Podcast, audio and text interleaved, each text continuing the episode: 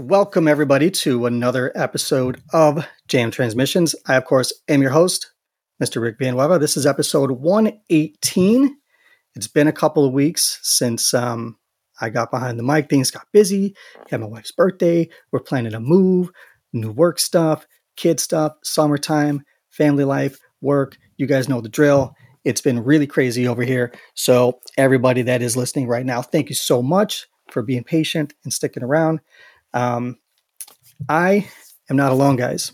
We've had a very busy Star Wars week, and with everything that's gone on this week, there's no way in hell I was going to be able to do this alone. So, what do you do? You call on royalty to help you sort through some of this craziness, right?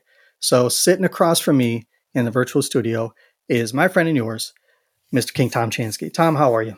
I'm I'm doing great, Ricks. Thank you so much for having me thank you for uh, for answering the call. It was kind of a last minute thing, and uh, you did offer to come on. So, um, what is going on with you, my man? You are busy. It seems all the time. Every time I turn on my podcatcher, your voice pops up first. Yeah, I'm I'm lucky that I that people like talking to me. I guess. Um, you know, we have the Sith list every week, and we we just launched a Patreon last month, uh, and we're having a lot of fun. Um, come up with ideas and shows for that. Um, and it, right now we have more ideas than we have time to do shows, but we're we're mm-hmm. we're putting some stuff out there. Uh, and then you know just helping out my friends on their shows too. So, and and and I have a life offline too. Uh, you know, I don't know how I don't know how you do because like, do you just walk around with the microphone strapped to your chest and be like, "Oh, Raj is calling me. I got to do this." Yeah, yeah.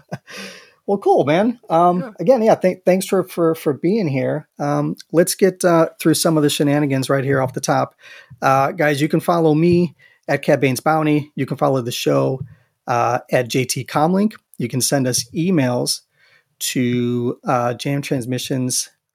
Oh my God, it's uh, JT. Uh, I forgot the goddamn email. It's been so long. It's uh, a comlink, C O M L I N K, at jamtransmissions.com. Drop me a line I, I want to know what's going on, people. It's been a while. Um, and uh, King Tom, where can the people find you? Uh, Tom Chansky on Twitter, and then um, you know on the Sith list every week, and then Patreon shows for Bad Motivators, Steele Wars, Blue Harvest, and the Sith list. That's a lot. That's a yeah. lot of stuff. Yeah. And uh, I mean, I, I only know that because I listen to a lot. I'm lucky enough to be able to listen to work most days.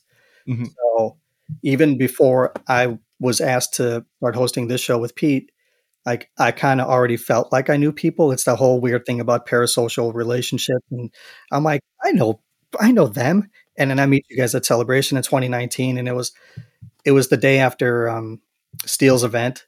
Mm-hmm. So you guys were all kind of the Walking Dead, and I was all chipper. Um, I remember walking the floor, and I see, I see Johnny, Johnny Grasso, and I knew like I don't. I think he had already recorded that episode with his dad.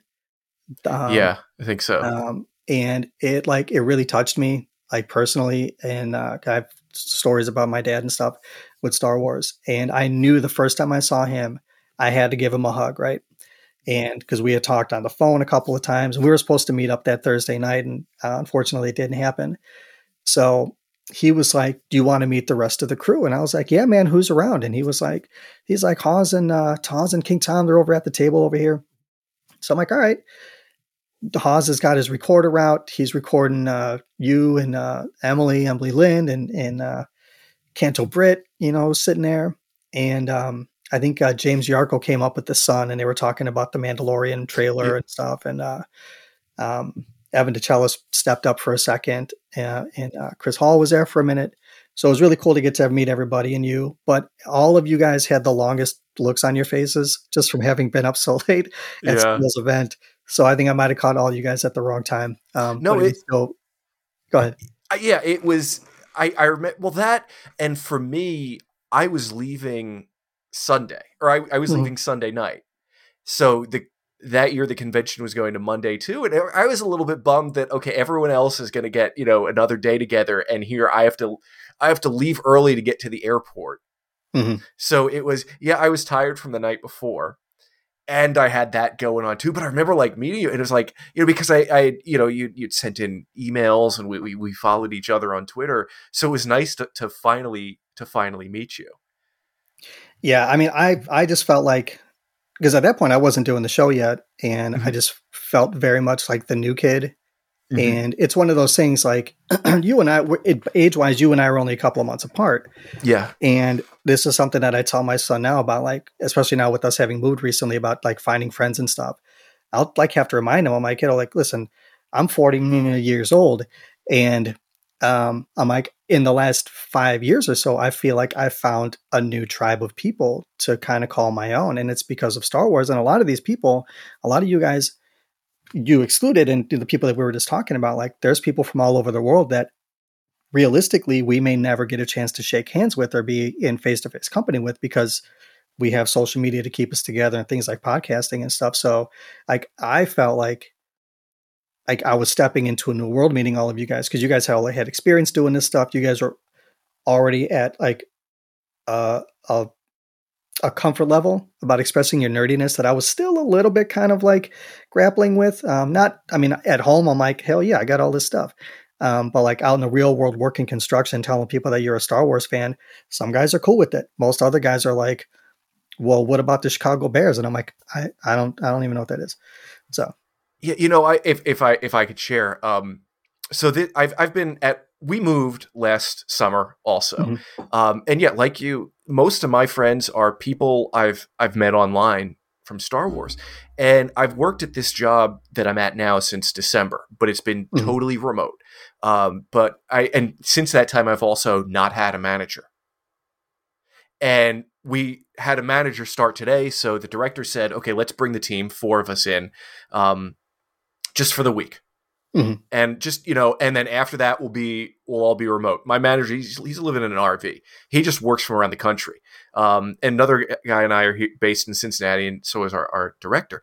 And then we have like teams all over the world we work with. And so we're hanging out, and we go out to dinner last night, and we start talking about Star Wars, and, or we start talking about Disney. And um, if you listen to the Sith list, you know I have some childhood trauma based around trips to Disney World that didn't happen. Yes, yes. Um, and, and I brought that up, but I said, you know, back in May, I went to Anaheim and I went to Disneyland and I had some great friends show me around and it erased everything. And they said, why, why were you in uh, Anaheim? And, and one of my coworkers knew, I said, I was at a Star Wars convention. And, and they're like, yeah, we like Star Wars. We like Star Wars. And, and at first I was like, okay, good. That's the first step. Hmm. The second step is seeing how people react when you tell them that you love Disney Star Wars or the current era Star Wars. And and I mentioned, you know, because they asked me, I said I love it. And and to their credit, they all did too. Oh, good. And I'm like, I and you know what, my boss, he grew up in the Cincinnati area. He's like, um, yeah, uh, he's a few years older than we are. I had Star Wars toys growing up, but they were always different than the toys my friend had. Mm-hmm. And he was like, he didn't realize he got those toys from his father's best friend who worked at Kenner. They were prototypes. Oh, and now they're worth like tens of thousands of dollars. You and hear then, all these stories about people who used to like dumpster dive, right, to right. find that kind of stuff. Yeah, and then my manager, he was telling this stories. He grew up in Northern California, and his father's he and his father used to ride motorcycles around. They're in like north of San Francisco. They're at a stoplight in some country road, and this black Benz or BMW pulls up next to them, tinted windows, revs the engine. And they're like, okay, what is this person doing? Mm-hmm. Driver side window rolls down. It's George. Oh, get out of here. Yeah. and George, like the light turned green, George looked at him and took off. he was like, and punch like, a Chewie. Yeah, that, oh, that, that was pretty cool. So wow, yeah, man. a long, long way going about it. I think enough people are into these nerdy pursuits that you and I think as normal, or it's it's getting to be a lot more accepted than like back when we were in high school. Right now, I mean, I was thinking about this. Um, you know, I've got a couple of coworkers. One guy who's who's roughly about the same age, who's doesn't really dig all the all the more recent stuff, but we talk mm-hmm. about it. And he's he's generally okay to talk about uh, some of the stuff with. And then we've got a couple of uh, younger coworkers. We have a guy who just started yesterday who's 20 years old. Um, so he is technically like his birthday was like a few weeks ago. He's technically younger than Attack of the Clones, um, which wow. blows my mind. Yeah, I know. Um, he's I tried to poke him to make sure he wasn't like a digital recreation of a human being.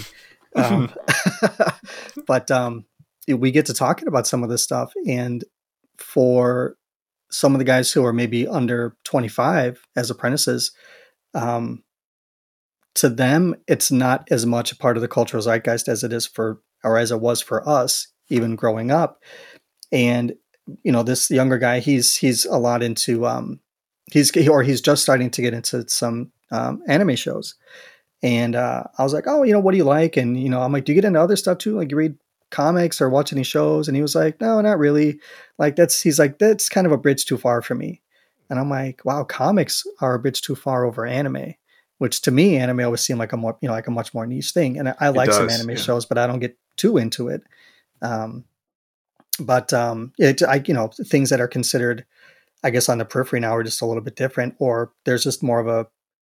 It's I guess it's easier now to find people of your ilk when it comes to shared interest because of think, you know being on the internet and stuff. Yeah, I think I think it definitely is, and part I think part of it's that part of it is you know you're not as much expected to like sports. You know, boys have sports, girls have housework or Barbies or, or whatever it was back in right. You know, when we were growing up in the decades before that, it's it's much more accepted, and, and I'm glad because I couldn't I couldn't do the sports and nothing but sports thing.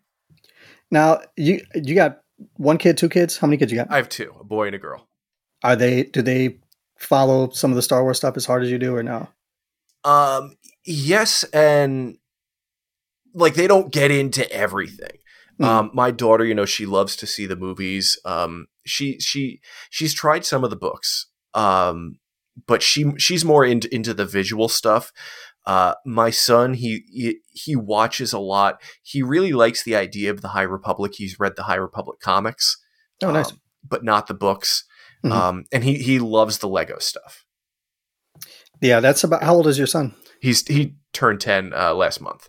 Okay, my my son's twelve, and he's very much the same way when it comes to. He read the High Republic Adventures. He's got you know he had subs for the Star Wars Adventures comics. He's read them all, um, and uh, same thing like you slap Lego on anything, and he's all about it. So like I've been, except for, I maybe I think he's just got kind of the mentality of he has to go back to school in a couple of weeks. Mm-hmm. So I was telling him about the Lego Summer Vacation, which comes out tomorrow as we're recording. I think so. a yeah, couple yeah. of hours actually, and he's kind of like, yeah. Well, I think he's already just a little bit bummed out. Like it, he already feels like summer's over, and right. he he did remote learning for a year and a half, and now he's going to be going back to a brick and mortar school and oh. he's starting junior high this year. Oh. So lots of changes for him, but like he's into his stuff. We, we went to see the um, DC Super Pets, League of Super Pets last weekend, and we had a good time with that. Like he's really he's into all kinds of other stuff. So when I start talking about Star Wars, and he's got he has a phone now, so he'll be looking at his phone while I'm talking to him. He's looking at like Nintendo wikis you know what yeah. I mean? Like he's not listening. He doesn't give a damn what I'm saying about this stuff mm-hmm. anymore, unless I tell him like there's something like I he read the that first excerpt from um, Shadow of the Sith with okay. um, with Anakin mm-hmm. uh, or with Luke and you know Anakin at the end, and I was like, kiddo, you got to read this, and he was like, Dad, what? Why am I reading? I was like, just do it, and he was like blown away by it. He was like, this is awesome. When does the book come out? And I was like, comes out in a couple weeks. And since you know all of my books I get, um, I'll buy from the author's local store, and I, I try to get them signed. Mm-hmm. I usually get them a week or two after release. So my copy of Shadow of the Sith actually came from the UK from Goldsboro because they do sprayed edges and stuff. Mm-hmm. He saw the book and it's 480 some odd pages, and he was like, "Dad, you're going to have to tell me what happens in that book. I yeah. think I'm going to read that." I was like, "I'll let you know. I'll let you know what's going on." So um, but that's cool, man. Uh, next generation, we'll see whatever they're into, and we're we're we're we're old to them, yeah. regardless of whatever is they're into. Like I listen to a lot of. It's weird, like for me, and I know it's I know it's the same for you. Like you being the big Weezer fan, I listen to a lot of punk, a lot of punk, and a lot of hip hop. So for me, punk rock doesn't sound like it ages. Like it still sounds like a very young music, even though some yeah. of the songs are 45, almost 50 years old, right? So we're in the car, and I'm like, listening to I, the Ramones or something. This was a couple years ago. I said, can I, can I ask you a question? He says, yeah. I says, does this song sounds new to you, or does this sound like this song was recorded a long time ago? And he was like, Dad, I don't I don't listen to old music. I was like, okay, fair enough. One day the records you were gonna inherit, Yeah. they're not going to you. I'm gonna sell them. Oh, You're gonna wish. Mm-hmm. so, but it's all good. It's all Yeah. good. Um, okay, so before we start getting into uh, the meat and potatoes of the show, I do want to talk about a couple of things here. Um, I want to talk about um, the Amidala Initiative. Uh, right off the jump, uh, myself and uh, 77 other creators, 76 others, including myself, uh, were asked to uh, help promote the Amidala Initiative. You can find them on Twitter at Amidala Helps. There's a GoFundMe that they have set up um, to help uh, trans kids and their families, uh, specifically in Texas, that have to deal with a lot of the uh, bullshit legal battles that are happening down there. Um, so again, I'll put the link in the show notes. Um, and I do want to um, shout out um, the What Choice campaign um, that was started after the uh, Roe versus Wade was overturned. Um, what is it's been what five six weeks now? Yeah. Um, and again, uh, there is a, a GoFundMe for that. I believe their Twitter handle you can find is uh, What Choice twenty two uh, for any updates. I think they've gotten close to raising somewhere between forty five and fifty thousand dollars um, Mhm. since they started. I don't know what the final number is as of recording this, but um, you know any little bit can help. And if you can't donate financially, um, spread the word. Um, if you see them and follow them, um, share any links that they have. Uh, and the last thing to that end that I do want to shout out is uh, Podathon 2022 is happening September 17th this year. Uh, I am not directly involved with it, but um, a lot of the people that are running that um, are friends, and I want to help promote it too. So, you know, Pete Fletzer, Tatooine Sons, Bombat Cast, um, Alden Diaz, uh, Octu Radio, and stuff like that, um, and many others. A lot of names I'm, I'm forgetting right now are going to be a part of that. Um, they're uh, they are accepting donations for Podathon right now. You can go to podathon.com and there is a direct link that goes to Make a Wish, which is the foundation that they're supporting. Um, they are not collecting the money and then handing it over. All the do- donations go directly to Make a Wish. Um, so you can do that right now. Um, again, same thing. Every little bit helps. They are going to have raffles the day of the Podathon. It's going to be either a 12 or a 15 hour um, thing that's running on YouTube, and uh, they'll be doing raffles and stuff as they go along. Uh, and this week, the big interview that um, Alden Diaz announced um, just the other day at, I think it's eight o'clock Eastern, uh, September seventeenth. He got the opportunity to interview Rian Johnson, um, and he said that you know he's 100% in green onion mode for promoting the movie but when he found out that it was uh, for Make a Wish, which is apparently a, a foundation that he really supports, uh, he said, "Yeah, let's talk about whatever you guys want to talk about." Um, so that will be the evening kind of highlight for all of that. So again, there's going to be links for all of this stuff in the show notes. Now that's all done. King Tom, Yes. let's talk collecting for just a second. Okay. What, if anything, do you buy, and what have you bought lately? Um, most well, okay. Most of what I get, uh, probably regularly are comics. Um, I haven't I haven't been to the comic shop this week just because I've been at at work and the commute's just killing me. Yeah, Um, so I haven't I haven't picked up anything uh, from the shop this week. When I get books, most of the times I, I get them digitally just because I like to read on my phone. I can bring that with me. I have over um, bought some toys recently. Um, the I forget what they're called, but they they were they this line just started coming out on Target on Amazon. I think it launched August first. Um, it's like the Micro Galaxy oh yeah, yeah, yeah. um they uh, it's it's it's kind of like the old mic micro collection um, of Kenner, which were the little die cast metal figures, and they Mhm. would have vehicles and play sets. I I loved those as a kid. Um, they had like the Bespin freeze chamber. You put Han on the thing, you push it down, you turn it around, pull it up, and it's the carbonite Han. Uh, I but remember. It I remember yeah. well. Yeah. it didn't sell well. And I, you know, a few years ago, I, I got I got them on eBay, um, Mhm. a, a bunch of them, uh, but they didn't sell well. And you know, in the in the '90s, they came out with micro machine sets, uh, but this is their latest stab at like you know little tiny figures and a decent sized vehicle. Um, so I got, and I I say I got them for me, but my son. He's been playing with them a lot. I got the X Wing and I got the Uh-huh. Razor Crest. Oh, Um, nice. And I think they, they also have like the Falcon and then a few of the other uh, ships. hmm Um, and you know they, they're nice. Uh, the, the the ships are functional. Like the Razor Crest, all the doors open, the top comes off.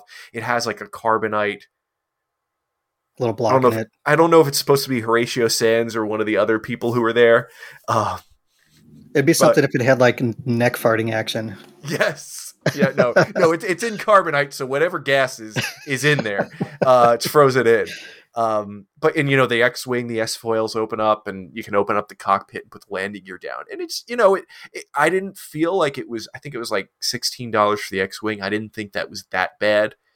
Um, Are they uh are they die cast? They're metal? no, they're not. And the Okay. the the figures are like a really hard plastic, so Mhm. you can't like throw them and really hurt someone like you could the uh, the ones that were out when we were kids. Right. And you, you can't you can't really pose the figures. You could just you know la, walking or you know put them in the cockpit or put them in the ship or whatever. But yeah, the so the Razor Crest came with um, Din, Grogu, and Greef Karga, oh, nice. which I thought I That's thought cool. was really cool. I thought yeah, it was really that's a cool. nice touch. That's a nice touch. Well, that's cool. Um, yeah, I uh, this week uh, collecting wise has been absolutely wild, and this is going to lead into some of the new stuff we're going to talk about in a minute. But um, so like I made the conscious decision towards the end of last year, um, really about the time like late last year when we were kind of like finalizing everything with the move. It was like don't really have money to spend to buy figures. And I was buying them, you know, not a ton, but I was buying Black Series figures, and you know I might have maybe forty or fifty Black Series figures right now. Not a ton considering how many there are altogether, but um, I really decided to kind of put the kibosh on there. Like I can't, I couldn't really throw money down, but there were Mhm. still pre-orders coming out, right? So last year I put in uh, the order for the uh, Antoc Merrick from Rogue One Okay. and it, I think it was like a year ago, almost, you know, just past the date. It was like that and Galen Erso were released at the on the same day. Well, lo and behold, this Monday, um, my Black Series Antoc Merrick shows up in the mail, right? And I'm like, I'm re- I almost thought about canceling it. I'm like, but because it was just taking so long, I was like, but there it is, and I'm like, I'm really stoked. This is my first one in the Rogue One box with the green um, you know, lettering and stuff on it. And uh, it looks really cool. And it is kind of nice to know that I'm getting one of the last ones that have the plastic front in it. Yeah. Um, which I'm all about saving the earth and stuff. Like Padawan, like this book, like Obi Wan is very much like the ecologist and like trying to save this planet and stuff. Um, not in some hippie kind of way or anything. But I'm like, I'm, I'm not really digging the boxes that don't have the open front because I want to know what's in it. yeah. Um, so that came in along with that, and I don't have it here with me, but you've seen it. Um, I had uh, our friends over at uh, the Tatooine Sons, uh, David and uh, and the boys. During celebration, I had mentioned uh, since everybody got those Andor posters, I was like, well, I would love to have one of those. And uh, the day afterwards, David sends me a message and he says, um, "Have you talked to anybody about getting one?" And I was like, "No, and I don't expect to." And then he sends me a picture of Sam and Nate, his sons, holding one up. And he said, Send me your address, I'll get it to you. It might take some time. Well, that came in on Monday as well. nice. All right. Now, you know what other big thing happened on Monday that we're going to talk about in a minute, mm-hmm. all right, related to this. So I was like, oh my God, what is happening on this day, right? Why two, these two things came in on this day, right? So then later in the evening, I'm sitting there with my son, I'm on the couch and I'm scrolling the phone. Put the thing down and like immediately it starts buzzing. And I get uh, I get a DM on Twitter and I'm like, okay. And it's from a podcast called uh, The HoloNet Marauders. And it says, uh, congratulations, you won uh, the convention exclusive Cassian Andor No uh, way. Fu- Funko Pop. And I'm like, what is going on today? I'm like, what insanity is going on? So, like, I sent them a message back and I was like, oh my God, thank you guys so much. And it was just one of those, you know, like the tweet, retweet it, follow, make sure you follow Right. us and stuff like that. Um, and so that'll come in the mail probably on September 21st. Um, if uh, if luck has anything to say with it, so I'm like, that's just wild. I'm like, you know, because I mean, the Andor trailer drops that day. We got a couple of stills. It was just like everything was happening. For people who have met me, Tom, you have. When I was at Celebration, I have an Andor jacket. People, mm-hmm. I posted up on Twitter last week. Um, not that I think I look like Diego Luna, but the fact that people have, and I'm saying this, and again, I say this every time in the most humble way. When people do say that, I'm like, thank you because Diego Luna is a very handsome man and I will take it. There, you know, I was a little bit tired and out of it. And I think, you know, it was, we, I, we weren't introduced right away when you came yeah. over, I don't think. And I'm like, that Cassian cosplayer is really good. well, and, and it's the funny thing about the celebration, and I've said this a handful of times too. Like that jacket was a Christmas gift for my wife, and she bought it. She got it from Etsy, um, and she what she will still now say things like, you know, I'm surprised that you liked it as much as you do because when it's cool out, that's my everyday mm-hmm. jacket. I just wear it all the time. You know, it's it's, it's warm. You know what I mean? Like it's not super thin, it's not super thick. It's it's it's practical. Like whoever made it, like there's pockets on the inside and stuff, and like it's not a, an exact one to one replica, but I mean like, which I I'm more I'm happier that it is because I think it's more durable than if it was you know a one to one replica jacket.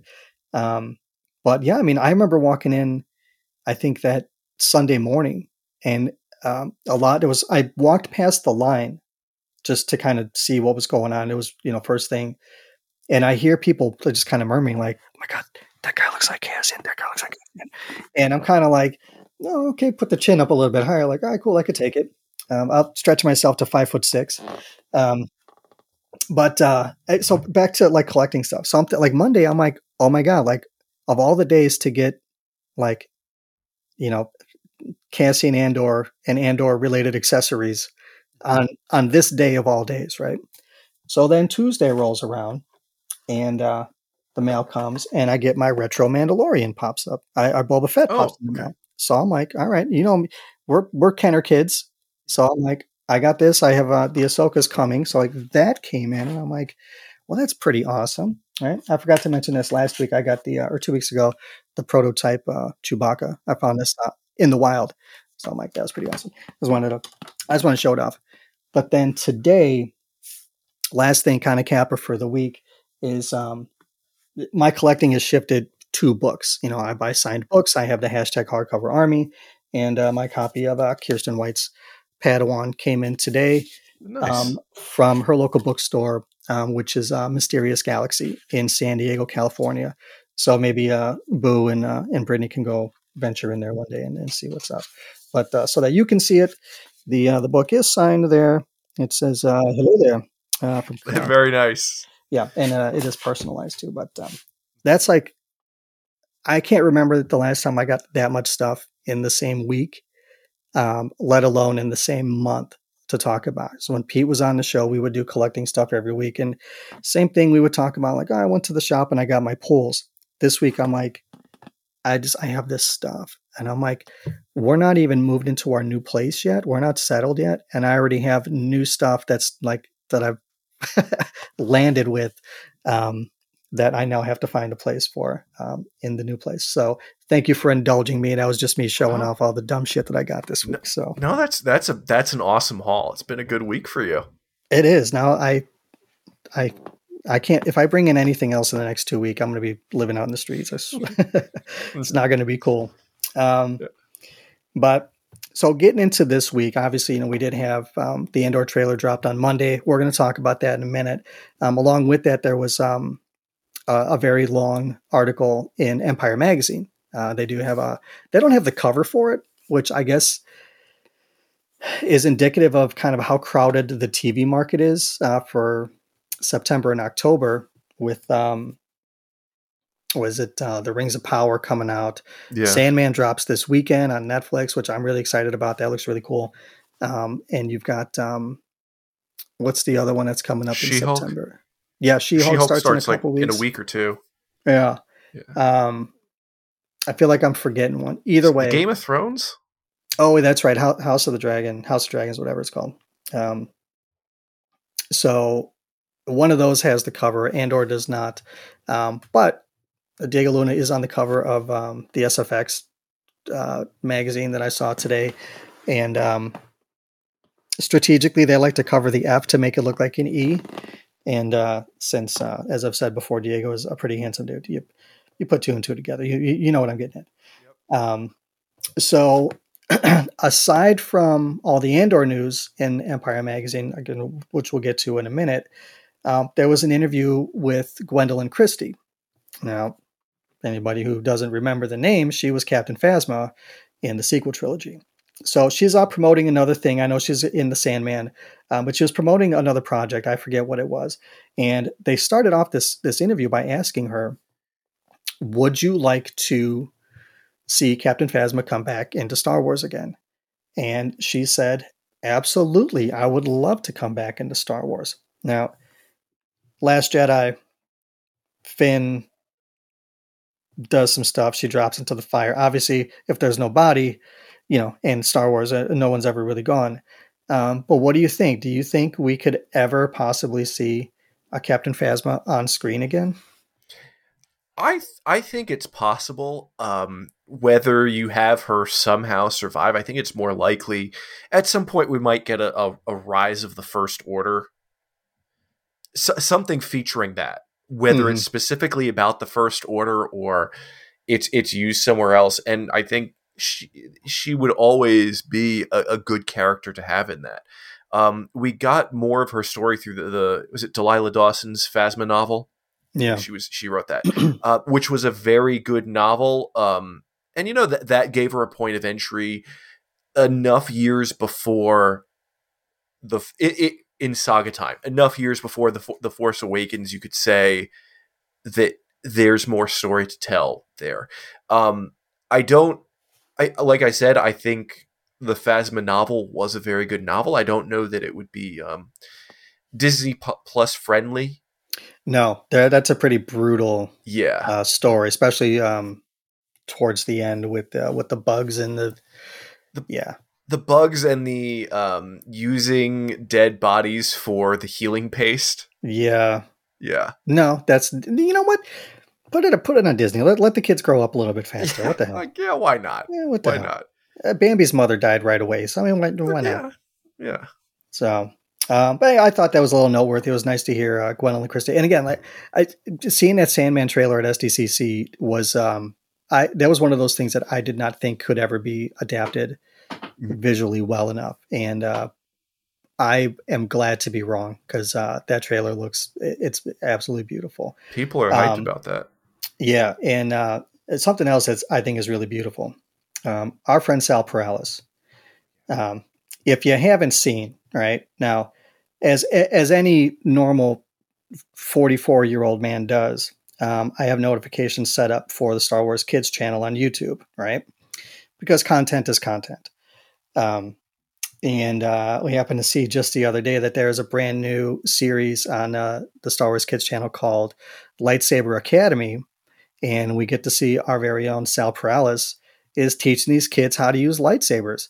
And uh, I watched them this morning before work. They're very short. They're only maybe like two, two and a half minutes long. There's two light side so far and two dark side. And uh, the first one is like basic moves. And then he does one where it's like um, learn to fight like Obi-Wan, something like that. Yeah. Um, and man, if that's not one of the most awesome things. Um, I've only, I don't know Sal like you guys do. I've talked to him online, shared a couple of DMs here and there, nothing major. Um, but again, it's one of those things, parasocial relationships. You kind of feel like you know people. Mm-hmm. And I mm-hmm. think it's a little bit different because I do know some of you, like I've phone numbers and, you know, talking to people that way and stuff.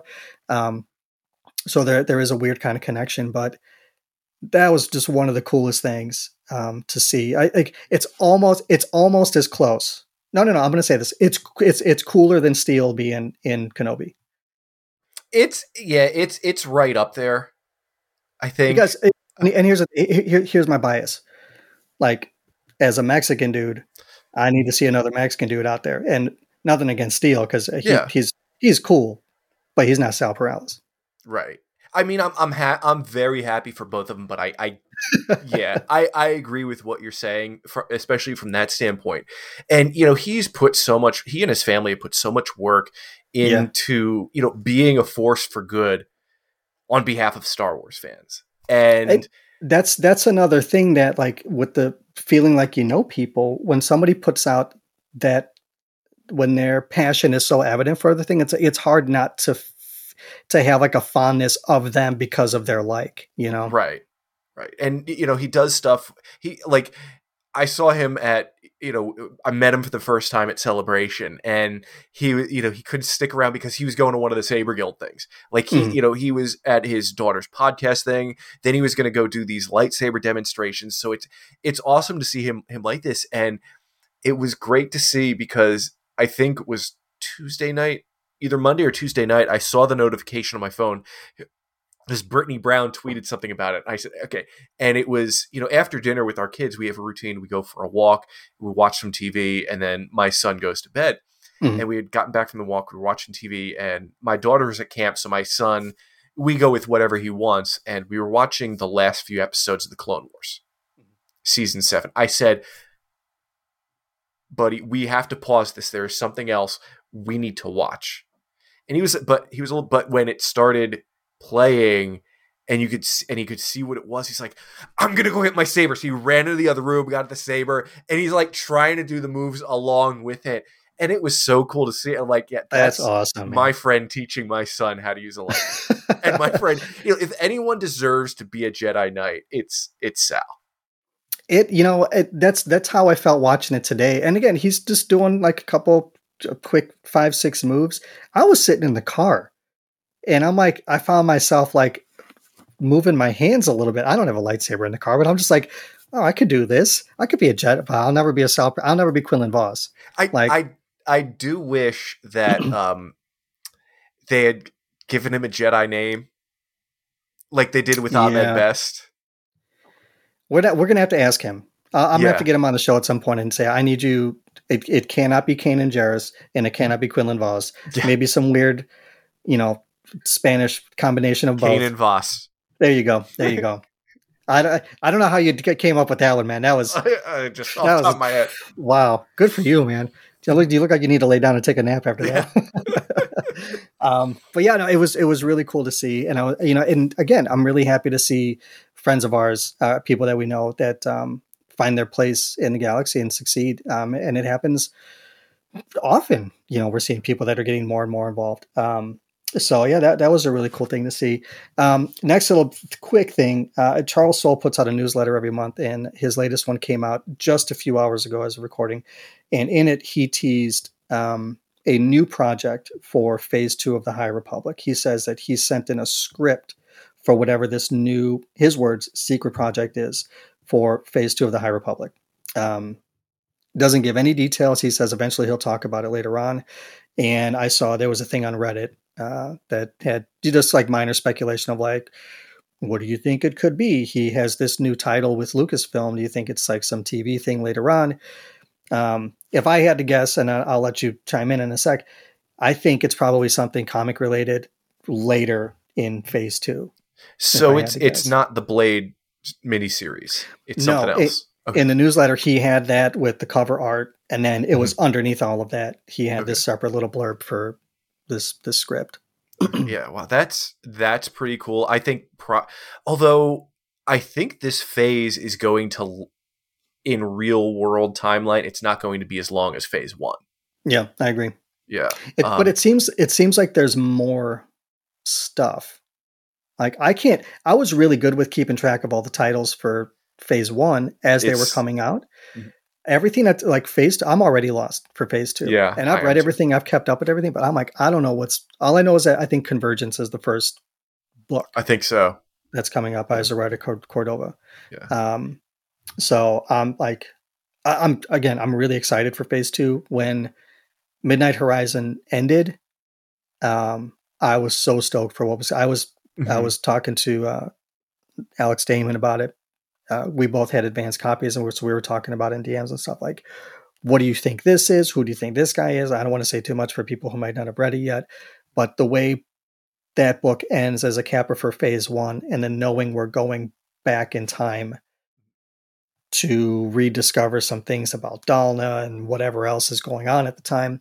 Um, to me, the way that book ended, it was uh, it, it's weird to think that it was a good cliffhanger to something that happens in the past, yeah. but it was done well enough that it got me really excited for it.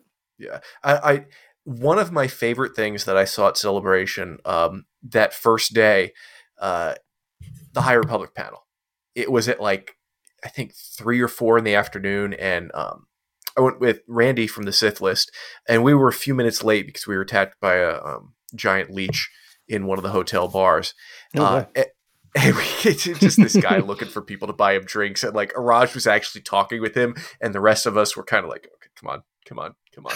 Um, but no, Randy and I get up there, and we're you know started like let's say three oh three o'clock. We were in at three oh five. Mm-hmm. We could only get seats in the back of the room, and it was in. It wasn't on like you know, it wasn't in the arena, but it was yeah. in like the largest stage room and the place was packed and wow. people there were excited and happy and just to see that type of turnout for the high republic and to see these people who were enthusiastic about it that that made me very happy. I mean and that's books. Yeah it's that's not even something that's visual. Yeah and i you know i recorded um an episode of uh into the garbage chute.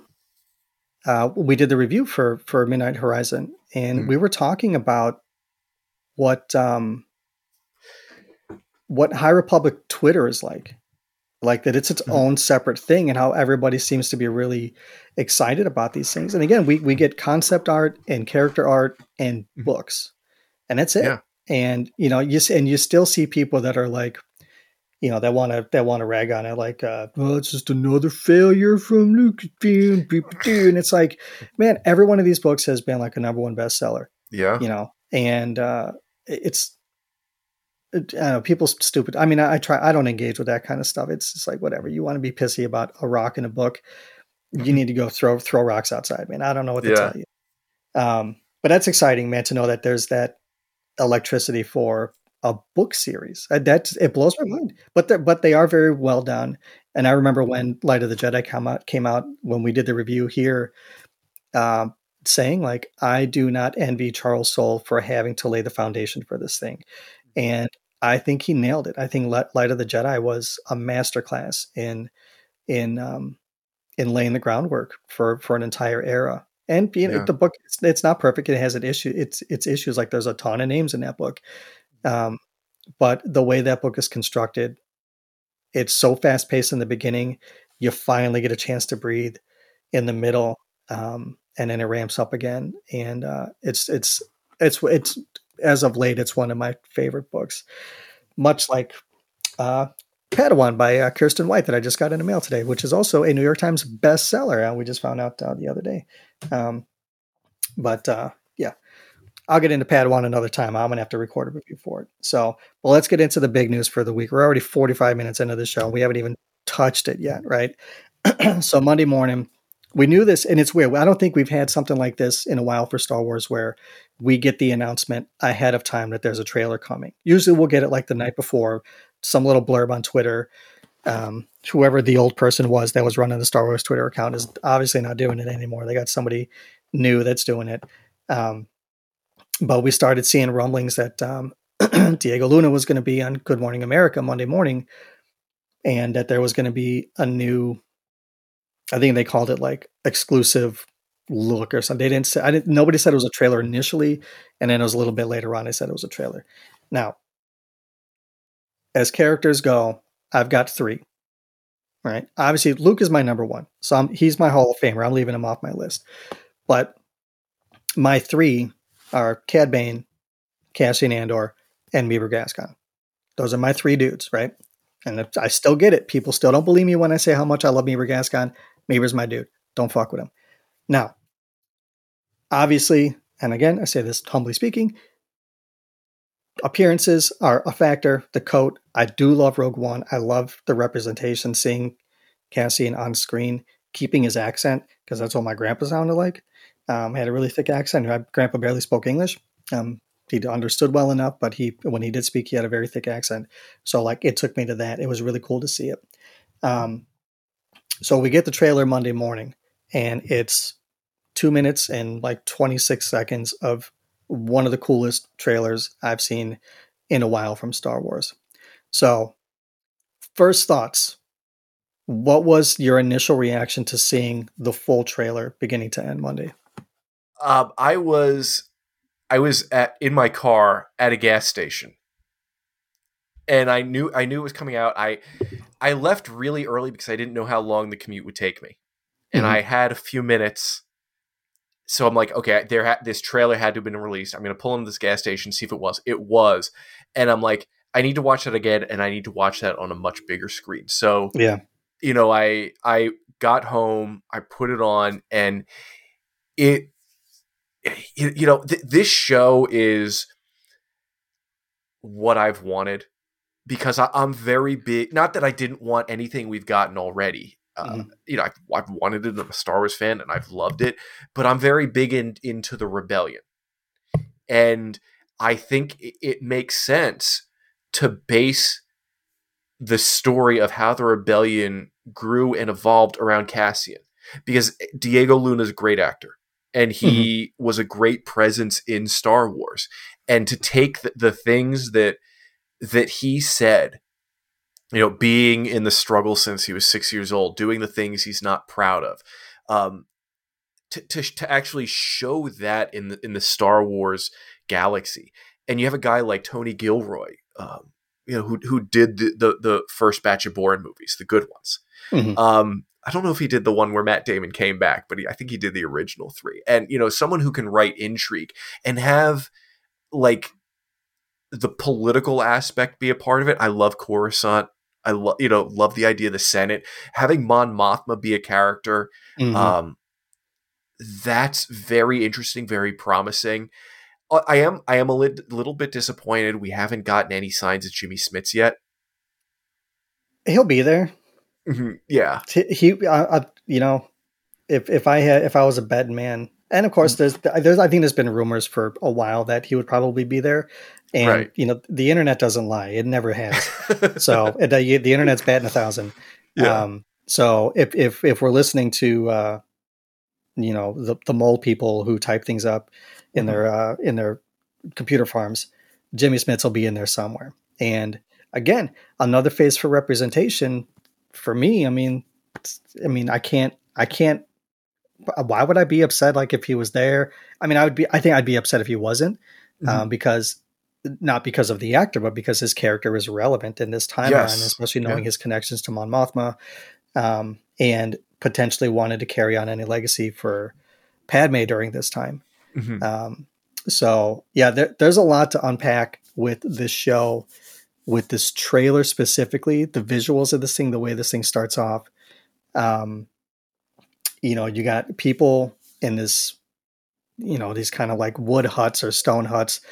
My man's just carrying an AK 47. Mm-hmm. They didn't even modify it. They just like, yeah. well, just here you go. There's bullets in this thing. Um, we can call it a, a slug thrower if you want. Mm-hmm. Um, make it Star Wars. And there's that overhead shot of that Star Destroyer that comes over. now, that is a very um, Star Wars image to have the imposing enemy overshadowing whatever is happening underneath it.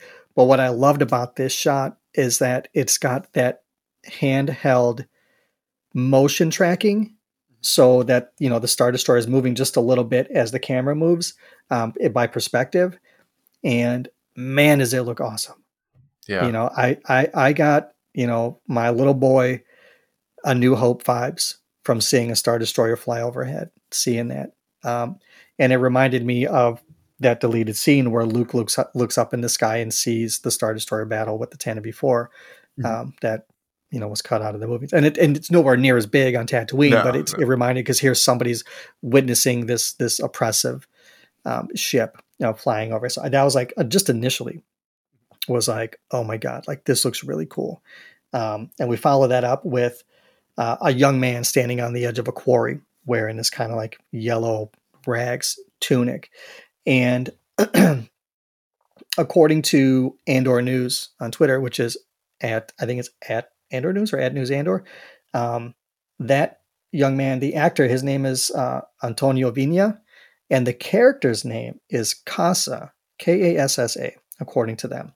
Now, everybody speculated right away that since we see that little boy kind of like go into a tunnel and finds his way into what looks to be an Imperial facility, we get Cassian Diego Luna's voiceover saying the way in is to make it look like you belong there. So I've seen some speculation that this is still young Cassian, that Kassa is his or like original name. Mm-hmm. And then as he grew up as an alias to himself, he just renames himself Cassian.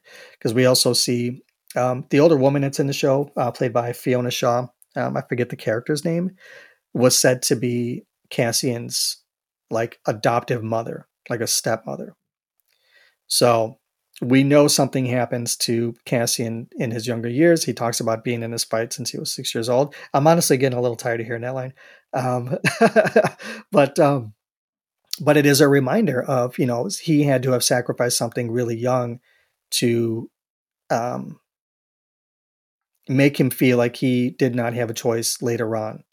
You know what I mean? So something traumatic happened, and I think we know from the Rogue One visual dictionary um, it says there that Cassian's father was killed in a protest on on a, on a military academy or establishment um, during a protest. Uh, the the the Empire killed him, and I'm wondering if that's one of the scenes that's in the trailer later on. We do see a guy who looks like he's throwing something, and then it cuts to an explosion. I'm not saying the guy has a grenade. That's just that could be just some mm-hmm. editing, but I'm wondering if we're going to see any of that in the show. Um, and I'm like, it's 12 episodes. There's a lot going on here, but I'm wondering how much of this. I'm assuming the three episodes that we're getting in, in to start the thing is going to be like an arc. And I'm wondering how, how much of that is going to be flashback because we do see clone troopers in the trailer too. Um, so we know some of it's going to take place in the past. So here's my question for you. Since flashbacks have been been introduced in the sequel trilogy, do you think they're being used too much at this point, or do you think they're being used effectively enough to get the story to where to where it needs to be? I th- I think they're being used appropriately. Um, you know, it's it's very much Star Wars does not use them consistently. Mm-hmm. Uh, like you know, Book of Boba, it they weren't in. They stopped having them you know halfway through the series right um, and w- with obi-wan it was just in that one episode pretty much mm-hmm. um, the the flashback to the, the pre-clone wars I, I don't think star wars is overdoing it and i think it's it's a very good storytelling tool especially when you can use it to explain something that's going on now um, or like like in lost when they would use it to parallel at least the first few seasons. They would use it to parallel what's going on in the main story. Um, but I I think for something like this, if you're t- and and they've told us, I think at one point they've said what the time progression is going to be. Mm-hmm. I don't I don't remember what it is off the top of my head, but if they're able to say, okay, this is a story that may, the main part of the story takes place 10 years before the Battle of Yavin, but it, it has other moments that take place even before that. I, I would be fine with that. Yeah, um, I, I do I remember think, them saying season one is five years before Rogue One. Mm-hmm. Season two, every three episodes represents another year leading up to. And that's one of the things that was in the interview. They're saying that, you know, we're basically the last episode is Andor is going to be on the Rings of Kafrene. Mm-hmm. And mm-hmm. um, can we get a little justice for Tivik? I yeah. mean, my man gets shot in the back right away. Um, Maybe have him do something in season two. Let let him shoot somebody. Yeah. Let Pablo play him. Yes. Yeah. um, um, I think yep. you know Star Wars does is handicapped in a way that Marvel isn't. In that Marvel storytelling is linear. Mm-hmm. You know what stories come out when. For them, every night. you know Black Widow, Cat, Marvel kind of jump back, but Star Wars they can also use this to their advantage. I think we the the larger fan base just has to be smart about it. Um, you know, Star Wars stories can take place in any time period, mm-hmm, mm-hmm. and you know, just because Book of Boba Fett came out doesn't mean the next sh- the next show comes out after Book of Boba Fett can be Obi Wan set how many years before that, right? And then you can jump forward to Andor, and then to Mando. I think the thing Star Wars has to do, it has to break out of this between the Phantom Menace and Episode Nine. It has to learn to break out of that time period. Well, we'll get that when the acolyte comes. Yeah. Um, but then, I mean, you know, that'll be one of those things that I don't know. They won't do this. Leslie Headland seems smarter to, than to do this, but um, I, I would, I would wonder if there would be any mention of the prophecy in the acolyte. Mm-hmm. But the only reason why I don't think they would do that is because then it would have to become a focal point of the show, Right. um, because you don't just talk about it.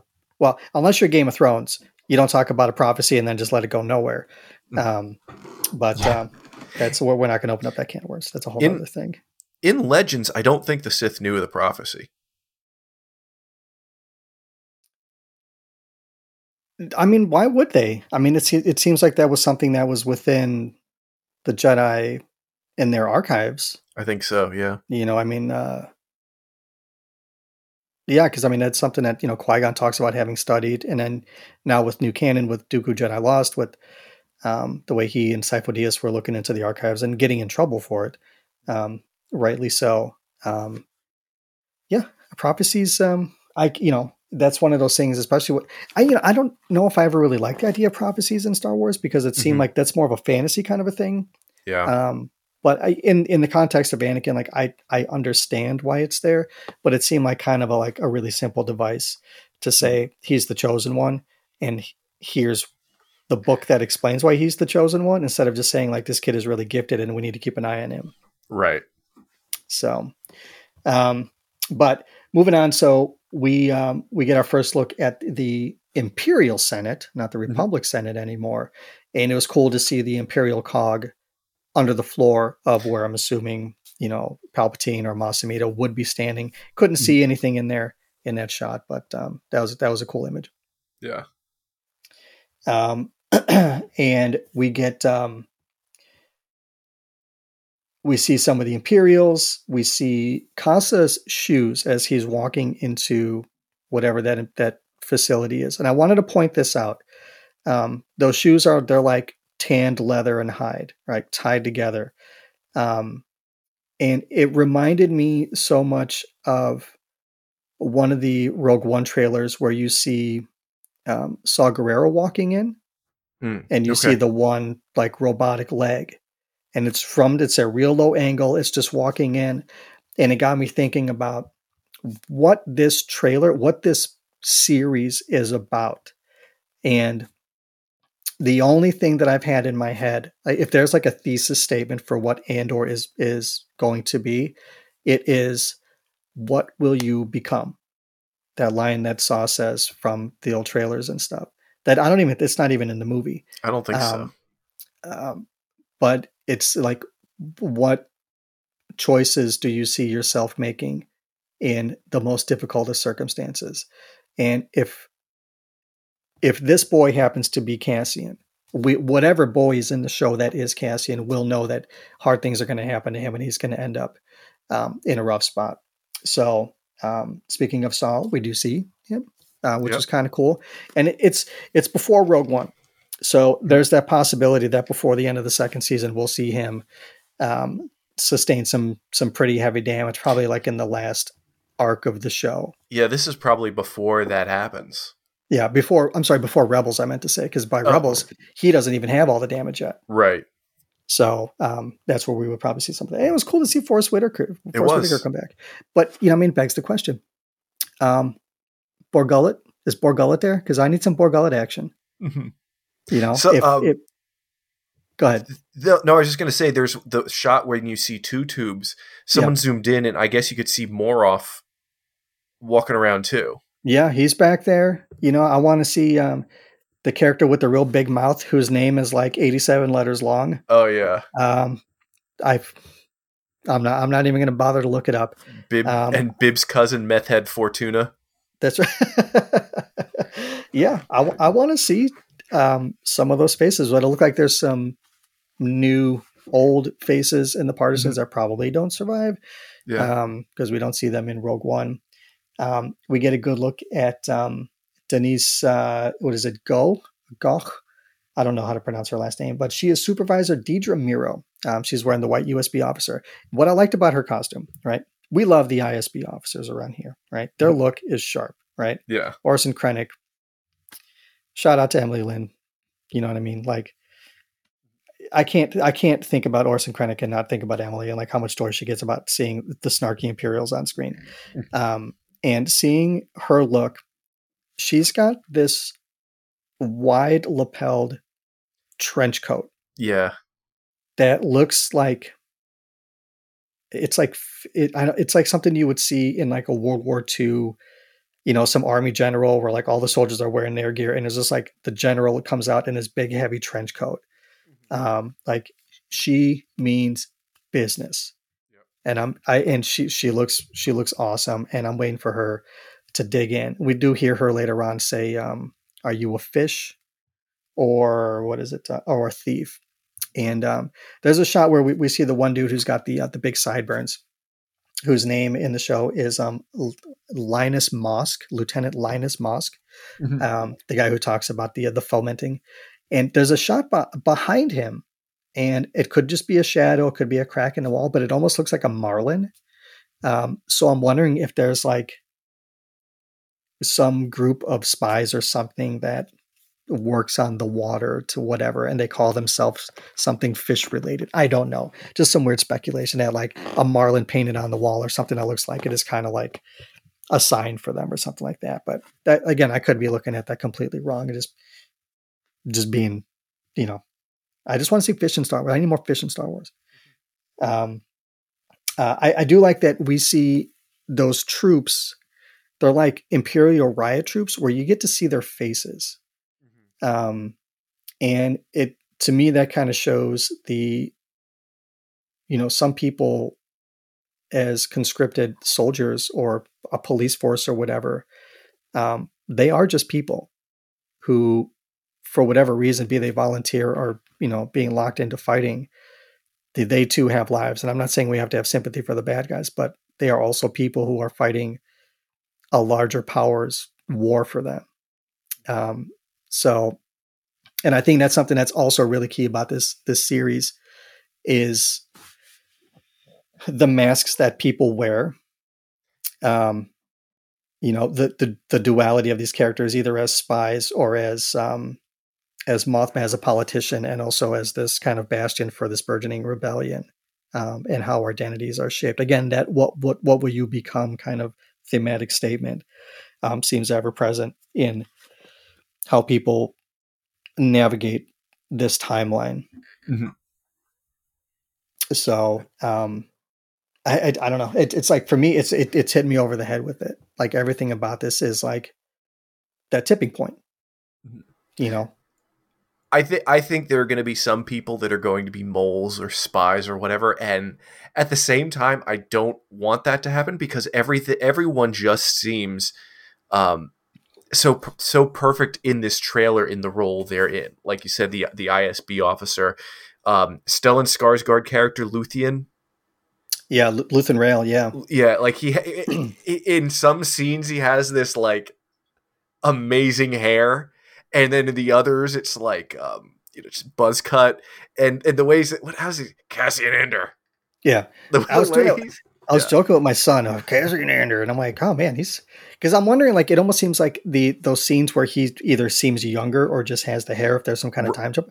Like, I'm almost expecting him to have a different voice to like Yeah. put on some false front of like, ooh, you know, I just Mon Mothma, it's so good to see you, and then you know, Cassie and Andy, you ready to fight? Like, just Right. turn around and just be two completely different people.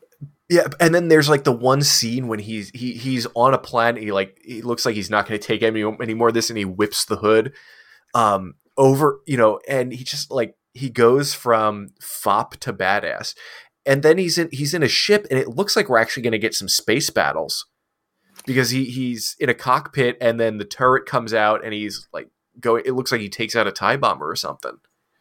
That shot where we see um, the arrestor cruiser um, Mhm. above it too, um, which is one of those. What is it, like a Colin Cantwell design from the original? Yeah, it's based off of based off of that. um, it- t- this show just visually the cinematography the the artsmanship of the show just looks so good. Mm-hmm. Um, whatever his ship is, he probably has some really badass name for it. Mm-hmm. Like, I, I mean, I, I, couldn't even come up with the booty clencher or something. You know, that thing is just is just rocking fools left and right. Mm-hmm. Um, and uh, but he does seem like he's going to be that mentor character for, or like a recruiter type character. But it, it, you know, you have to think too if he was part of some kind of like societal elite, be it as like a museum curator or like a, an antiquities dealer or something because he has like Mandalorian armor in that room. Yeah. He's got some other kind of stuff there. Um, a Kalikori, I think. Yeah, that's what it looks like on, on one of the upper shelves. Um, but he's he has some elevated status. I mean, Mon is driving up in her blue convertible to go visit him. Yeah. You know, she pulls up like uh, the Fifth Element. You know what I mean? Like when that dude trying to sell food to to Bruce Willis. Um, but uh, he has some he has some weight in this show with the elite. But then to see him down in the trenches underneath, it's like, is he also a fulcrum? You know what yeah. I mean? Is he this go between um, for the boots on the ground Saw Gerrera type who's like, let's just call it what it is. It's a war. And Mon Mothma saying, the longer they think I'm an irritation, the less they know what it is I'm really doing. Mm-hmm. So, and that makes me wonder what she's doing to be an irritation. You know, is, is she just like um, the, the, motion to install a stop sign at uh, Coruscant Boulevard A? You know, maybe or maybe maybe she's like fully cheerleading the Emperor's New Order, but just being like, no, we, you're not going, Sheev, you're not going far enough. We need to do this. Yeah and like just what kind of kind of like what you're saying installing stop signs but weigh it down in bureaucracy. I'm just trying to think about how that would how could you do it so that you could plausibly say okay the smartest man in the galaxy the be- be- best planner the galaxy has ever seen can't see through her. Yeah. because you have to have that.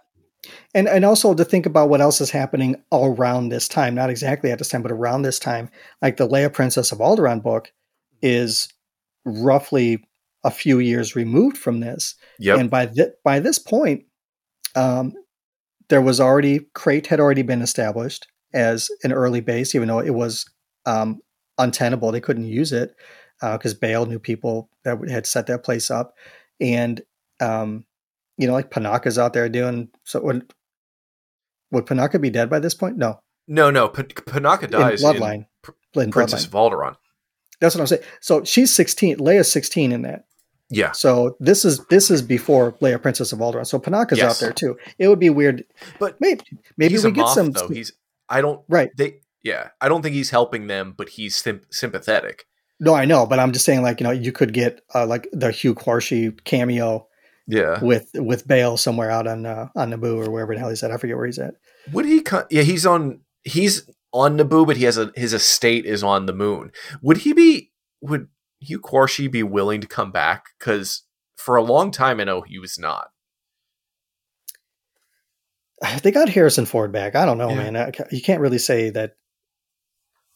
Uh, who knows? But I mean, mm-hmm. it, it would be cool just mm-hmm. to, to, get to get a mention of him to have like Bail say, uh, "Well, you know, Panaka's a thorn in my side," or some should be like, "Oh yeah, he is still out there."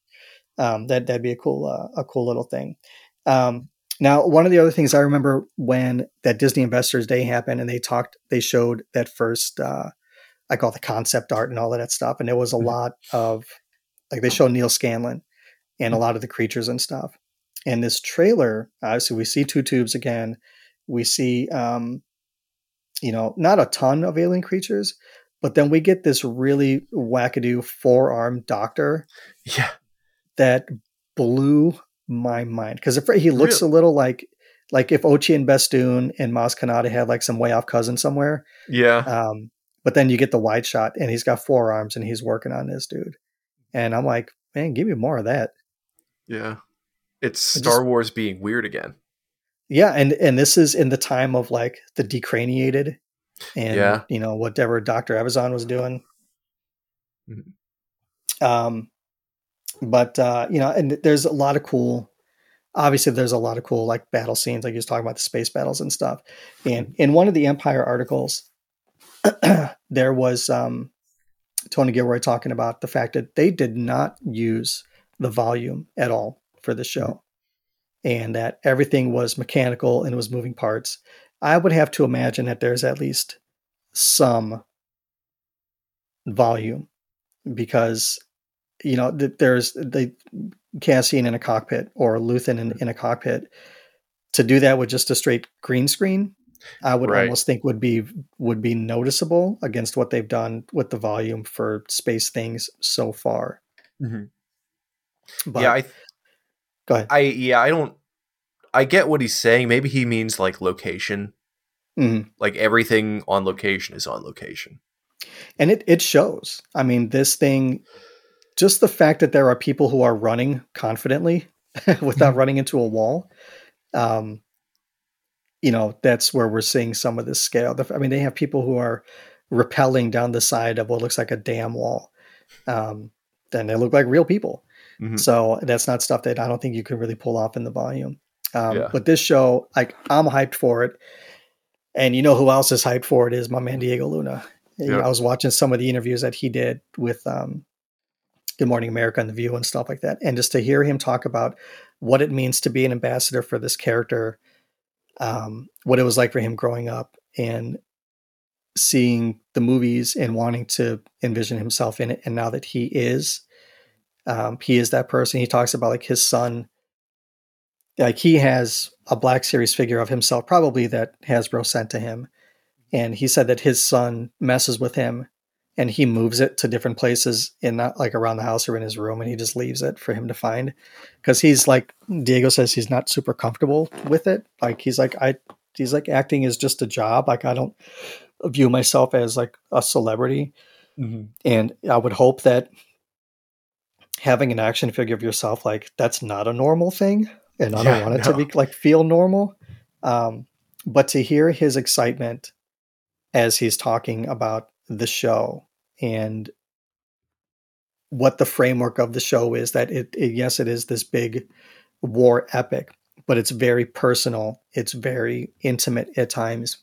And again that kind of like juxtaposition that duality of identity for people and like the overall like identity of the galaxy is at stake right now what face is the galaxy going to wear? Is it going to be under the authoritative thumb of the empire, or is it going to be of those who are willing to fight back and really sacrifice um, in the face of tyranny? And it's exciting. I love the fact that Tony Gilroy is doing this. To hear him talk about like, I didn't write a Star Wars story. I wrote like a political espionage thriller. It just happens to be in a Star Wars skin. And for all the grumblings we hear about people who say like, well, they should be fans and they should know this and they should know that. Tony Gilroy is going to prove us wrong again. You know, so I don't know about you. My hype level is through the roof on this show for a multitude of reasons. I am disappointed that it is delayed a couple of weeks. Yeah. Um, I'm also not too keen on the fact that there's three episodes to start with because I don't know when I'm going to be able to watch those mm. day one. Uh, yeah. Most shows I will get up a little bit early and watch part of it before work and a part of it over like a like a break. Yeah. Um, but I think Diego Luna said that those first three hours, uh, that those first three episodes is roughly two hours together. Yeah, so well, th- I'm coming back from uh, my wife and I are going on vacation for a week, and that's mm-hmm. the day we're coming back. Oh man! So maybe I'll try. Hope hopefully they'll have like decent Wi-Fi. I'll be able to download them watch them on the plane or something. Can you do like are you can you handle like if other people are talking the first time you watch stuff? No, you know I, I mean? can't. I can't. Yeah, I'm the same way. Like yeah. um, again, having kids are kind of they want to know well, who's that? What is that? I'm like, yeah, no, no, no, no. Well, usually, I'll tell you so, later.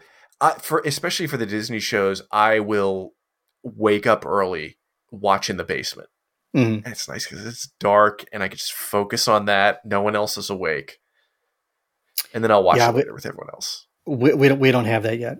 Okay, we, don't, yeah. we don't, yeah. Until we get settled, we, we want to have that. That's yeah, we, we, we've, so we've, we've been in this house since last June. So we've had mm-hmm. that for, you know, for Boba and some of the Marvel stuff and Obi-Wan. Yeah, I, I did get to watch all of Obi-Wan with my son. Mm-hmm. And we uh, since I was covering it for the show, you know, I, I was basically given permission that I could watch it Mhm. without anybody and like prep for you know to record. Mhm. So we watched the first episode together. I think the Monday after release, and then um, we binged the whole season the weekend before the finale. Mm-hmm. So we watched every episode. I think like episodes two through five, and then we watched the finale afterwards. And that the weekend before the finale is when I finished reading Padawan, um, since I had I had a review a reviewer's copy, and thematically it fits so well with what was going on with the show um, that like it enhanced both of the book and the show knowing this story about what happens to Obi Wan when he's a much younger man. So it was uh, you know, I, again, it's it, I'm speaking from pri- privilege to know that I, you know, that I had this thing, and I know that's not everybody's experience, but it really helped enhance the storyline of the show. And Oh, that's awesome. yeah, and and getting to watch it with my son too. Like he was, we at times as grown men who have grown up with this thing, we get emotional when we Yeah. see certain things. I mean, certain musical cues or whatever. My son, being 12, like your young kids, they don't have the attachment to the prequels or the original trilogy. So my son, the only time he got choked up uh, was when Obi Wan said to Luke, "Hello there." Oh, nice. My son, he sat there and like he like had like two little tears, and he's like, "Why am I crying now? Of everything in this show that I'm crying about, why is it this?" And I'm like, man, like he didn't grow up with the prequels. Like he's he's not aware of all of like the memeing of "Hello there." Um, he is a little bit, but like that's the thing that got to him, um, which was like, you know, you can't ask for a better reaction you know, to to to feel something emotional about two silly little words in a Star Wars story, man. So, but uh we're not going to top that. We might as well just wrap it up right now because that's a hell of a moment to wrap up. that, that that's a great that's a great moment. Yeah. So, Andor, September 21st, three episodes. Uh first day 12 total. And then we got 12 more coming out in uh, season two. And then we get Bad Batch somewhere in there in Mandalorian season three. It just seems like they're all going to bleed one right I into think the they're next one. I think they're gonna have to. yeah, and I'm wondering if if the Bad Batch is going to keep 16 episodes, if they're going to release two weekly in between Andor and Mando season three, because otherwise that's four months of shows, and there isn't four months between Andor and Mandalorian. So, well, King Tom, thank you so much for Thanks for- uh, Thank You you, know, for the- having me. yeah, the la- the last minute call with with the run in. King Tom Chansky comes down the ramp and starts smashing fools with a chair. That's what I um, do. Yes, you do. Um, but uh, once again, remind everybody uh, where they can find you online. You can find me on Twitter at Tom Chansky, and then on the Sith List podcast weekly, and then Patreon shows for Steele Wars, Blue Harvest, The Bad Motivators, and the Sith List now. Raj gets, even though I'm on the Sith List every week, Raj gets, you know, he's gotten snippy the last few times I've skipped sit, skipped saying Patreon shows for the Sith List. I think it's implied. I mean, does he does he get like a royalty just for you saying it? I don't think so. No, I don't think so. I don't know. He's got he's got much bigger things to worry about He than does. whether or not you're saying, especially this week. Yeah. so he- I, I do hope everything is well. Um, I haven't seen any updates as of yet. uh, so. um, had a baby girl. This I think this either this morning or overnight. Oh well, that's I yeah. Again, I hadn't seen any. I'm not. You know, Raj isn't calling me to tell me good news. I don't know what he's He just he just sent me a text. So I figured I was like, you know, that's awesome. I'm very happy. I uh, I sent him a dad joke overnight. okay. Yeah. Yeah. I, I do. I do want to say this before we part because I don't think I've said this uh, openly on a show. And if Raj does listen to this, which he probably won't because he's got a new baby at the house, congratulations to you and Lorena, and to Malik, who's a big brother now. Um, but when that celebration Sunday, um, after meeting all of you guys, uh, later in the day, I bumped into Steele and Eric uh, by um, by the uh, by the Star Wars Underworld booth, and the first thing I said to Steele was after meeting, like introducing myself and stuff, was, um, "Where's Iraj?" And he said, because I was looking forward to meeting Iraj. We had, you know, sent some DMs and stuff. We were excited to meet each other and stuff. And he goes, "Ah, oh, he well, he had to leave early this morning." And admittedly, I was I was very bummed out about it because I did want to meet Iraj. I wanted I wanted to meet another brown guy in the fandom. So nothing against the white dudes, but you know, no, no, guys, no, no, offense taken. Thank you, thank you so much. Um, but uh, then Steele offered to buy me a drink, and uh, we went to go get a beer. And uh, the booths were not open because it was later in the day on Sunday. So uh, Steele, if you're listening, you owe me a beer. Um, but uh, yeah, so everybody, uh, go check out all the other Patreon shows for the 37 uh, uh, Patreon things that uh, King Tom just mentioned. Uh, again, you can find me on Twitter at Cad Bounty. You can find the show at JT Comlink. Send us emails. Let us know what's going on with you guys. Are you hyped for Andor? Are you reading the books? Because we're going to be talking a lot about books coming up. We do have some other guests planned to come around. send me the email at, I'm not, I'm not going to forget it this time. It's Comlink, C O M L I N K, at jamtransmissions.com. Um, I am around doing dumb shit on Twitter and um, again, guys, keep an eye out for what's happening with the Amidala Initiative and what choice. And uh, keep in mind, September 17th, the Podathon this year, um, going to help uh, make a wish. So, with that, King Tom, thank you once again uh, for joining me uh, for this Andor and uh, Fun News expositional breakdown. And uh, to everybody out there, friends, thank you so much for listening. Tell your friends, Find us on Spotify and everywhere else. Send us uh, all the stuff, rate, review, sub, all that fun stuff. And um, we will talk to you all soon. May that force be with you.